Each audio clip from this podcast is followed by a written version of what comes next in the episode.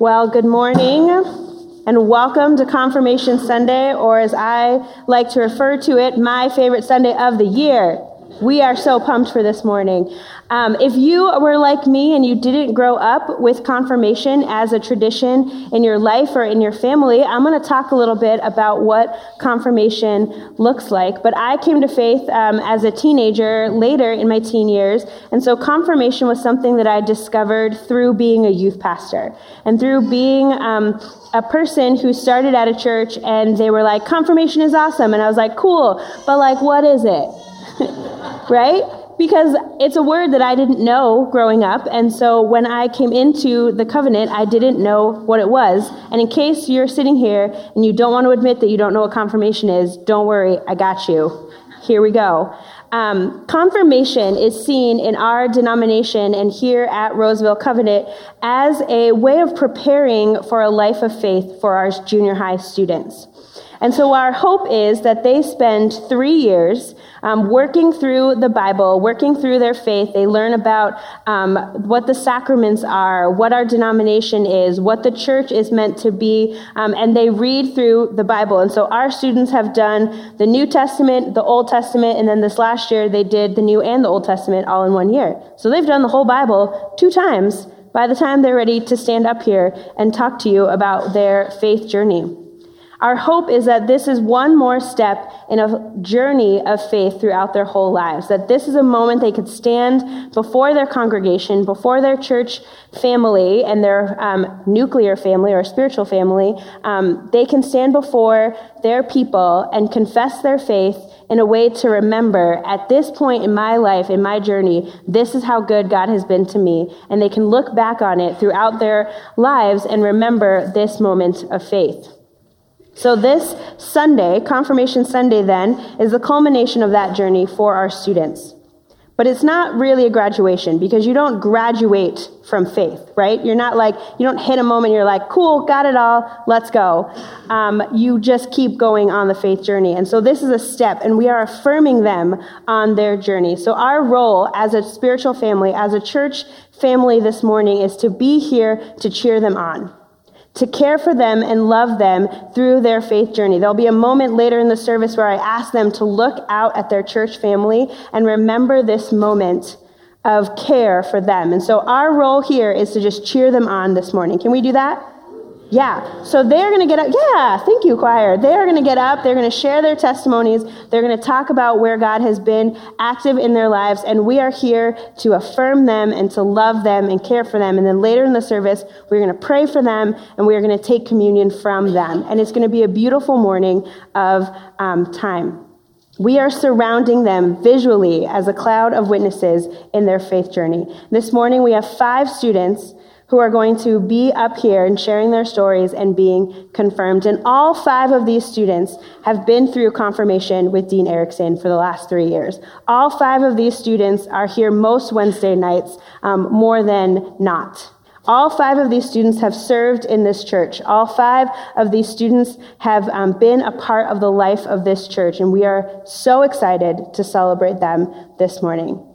So, without further talking from me, we're going to have our first group of confirmation um, students. So, boys, come on up, and they're going to share their stories.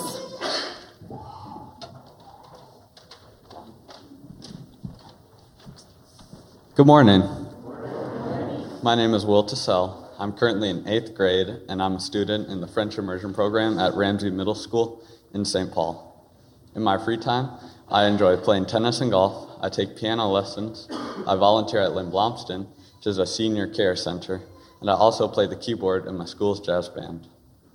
One way I get to know God is through youth group on Wednesday nights. I always look forward to worshiping with my friends, playing music, and having fun. Music has always been a part of my life, and I believe that this is one of the many gifts that God has given me and a talent that I can use to worship Him. The worship team has really been a blessing in my life. I love to play on Sunday mornings, but my favorite has to be Wednesday nights playing in front of my friends. One person who I think had the greatest impact on me was Chaz Louder. It was, it was impossible not to be influenced by Chaz's contagious energy and passion for God. I could see God at work through him, and I still see God at work every week on Sunday, even when I'm not up there playing. One of the many ways I see God at work is on Wednesday nights, but I also see Him at camp when I'm worshiping. Camp is one of my favorite ways to get to know God, and for me, camp feels isolated enough to get one on one time with God, but you can also get time with one of the great counselors or a good friend. I'll end this with my favorite verse. But if from there you seek the Lord your God, you will find him if you look for him with all your heart and with all your soul. Deuteronomy 4:23. Amen.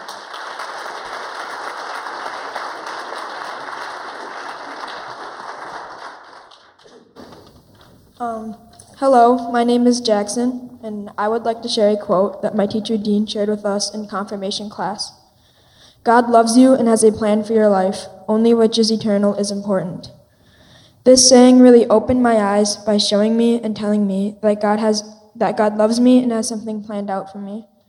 This quote is more than just a bunch of words to me, it is truth that helps me focus on what is really important. It means that God knows what I am doing in my life. Even, even when I sin, He already has a plan to forgive me. Because Jesus died on the cross, my sins are forgiven, and I have the chance to do better. To me, that is just utterly amazing. The second part says, Only which is eternal is important. To me, this is very cool because God is telling me that all my earthly things are not really valuable. The only thing that is of importance is Jesus. This was just jaw dropping to me because it's saying that I don't need any earthly things to live eternally. I don't need to obsess about things like money or Xbox, four wheelers, or even social media to have eternal life. I would like to remind my mom that this is not an invitation to sell all of my belongings.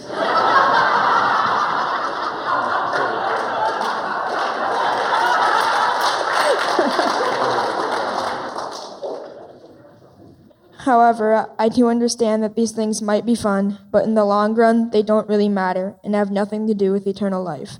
That which is eternal is important, and the only way to find that is through Jesus.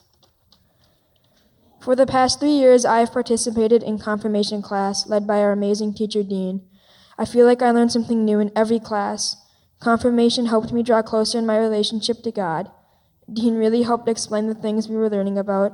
He's always there when I have a question and I trust Dean and feel like he's a part of my extended family. Even though confirmation is almost officially over this year, I still plan to ask Dean lots of questions, and I know that I can lure him into talking with a piece of French silk pie. Confirmation has given me a lot of biblical truth and understanding. I will continue to use that on my journey of faith, my daily devotionals, my Christ loving family and friends, and my involvement at Roseville Covenant Church will help me continue to deepen my faith live the life God has planned for me, and focus on eternal life. Thank you for listening.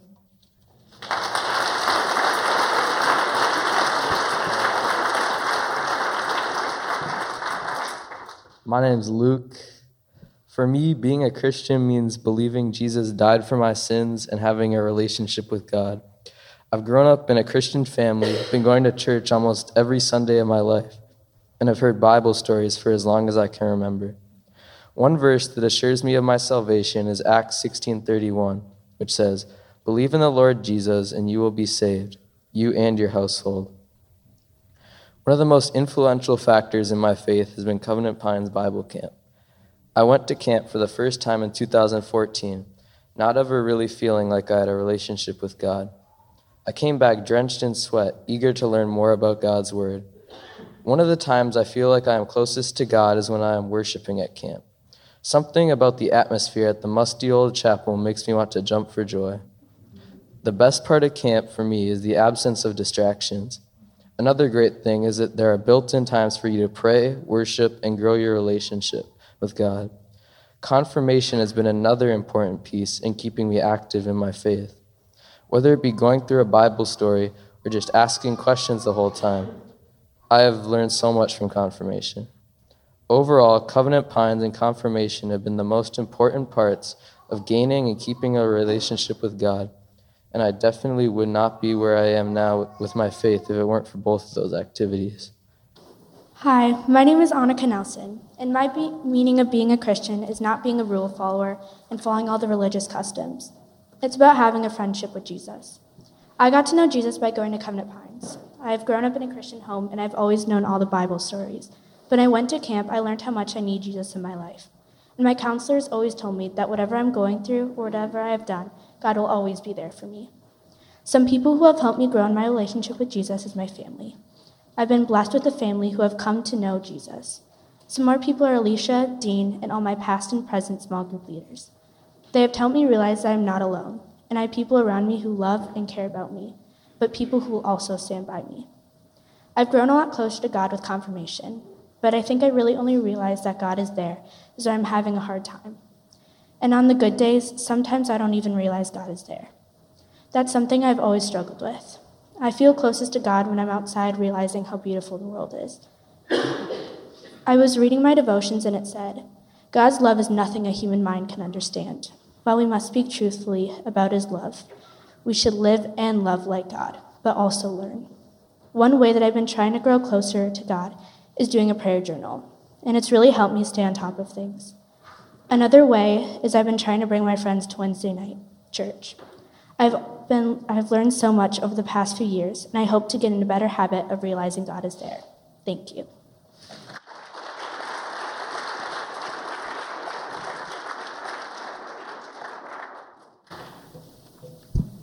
Um, hi, I'm Rachel. Uh, um, for the past three or four years, um, I haven't had the best luck with my mental health. That mixed hmm. with me not really being stable in my theology led me to thinking that to be a Christian, we must I I must tear myself down for the well-being of others. My mood, my self-worth, my ability to focus, and how I was able to function depended solely on how the people around me were feeling. I would blame myself for every hardship that they had, even if whatever they were going through had nothing to do with me.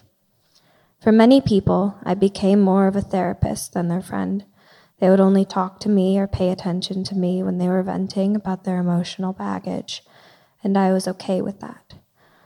But as my mental state deteriorated, hearing about things that my friends were going through was draining. I would resent them, and I would hate myself for resenting them. I had no one I could just be friends with and not have to worry about hard things. I didn't have an escape. I felt very, very tired. But I never stopped because I was constantly being told that I had to put others before myself, and I had wrongly interpreted that as putting others' wants before my needs. I hated myself for wanting an escape and wanting to be free of everyone else's burdens because I had believed that just by wanting that I had sinned. I thought that God was incredibly disappointed with me. And then something changed, a few things changed. For one, I met my best friend, Samira, who had who for a long time was the only person who I had a balanced give and take relationship with. I started to surround myself with people who I knew I could talk to about my problems just as they knew they could talk to me, and I started getting treatment. In the church, I hear a lot of things about how we must love others and put others before us, and always think about other people, and that is important. But you can't help anyone else, and you can't be fulfilled in your faith if you don't first take care of yourself.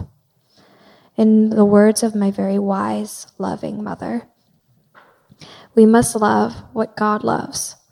And although it took me a while to realize, I realized that God loves me.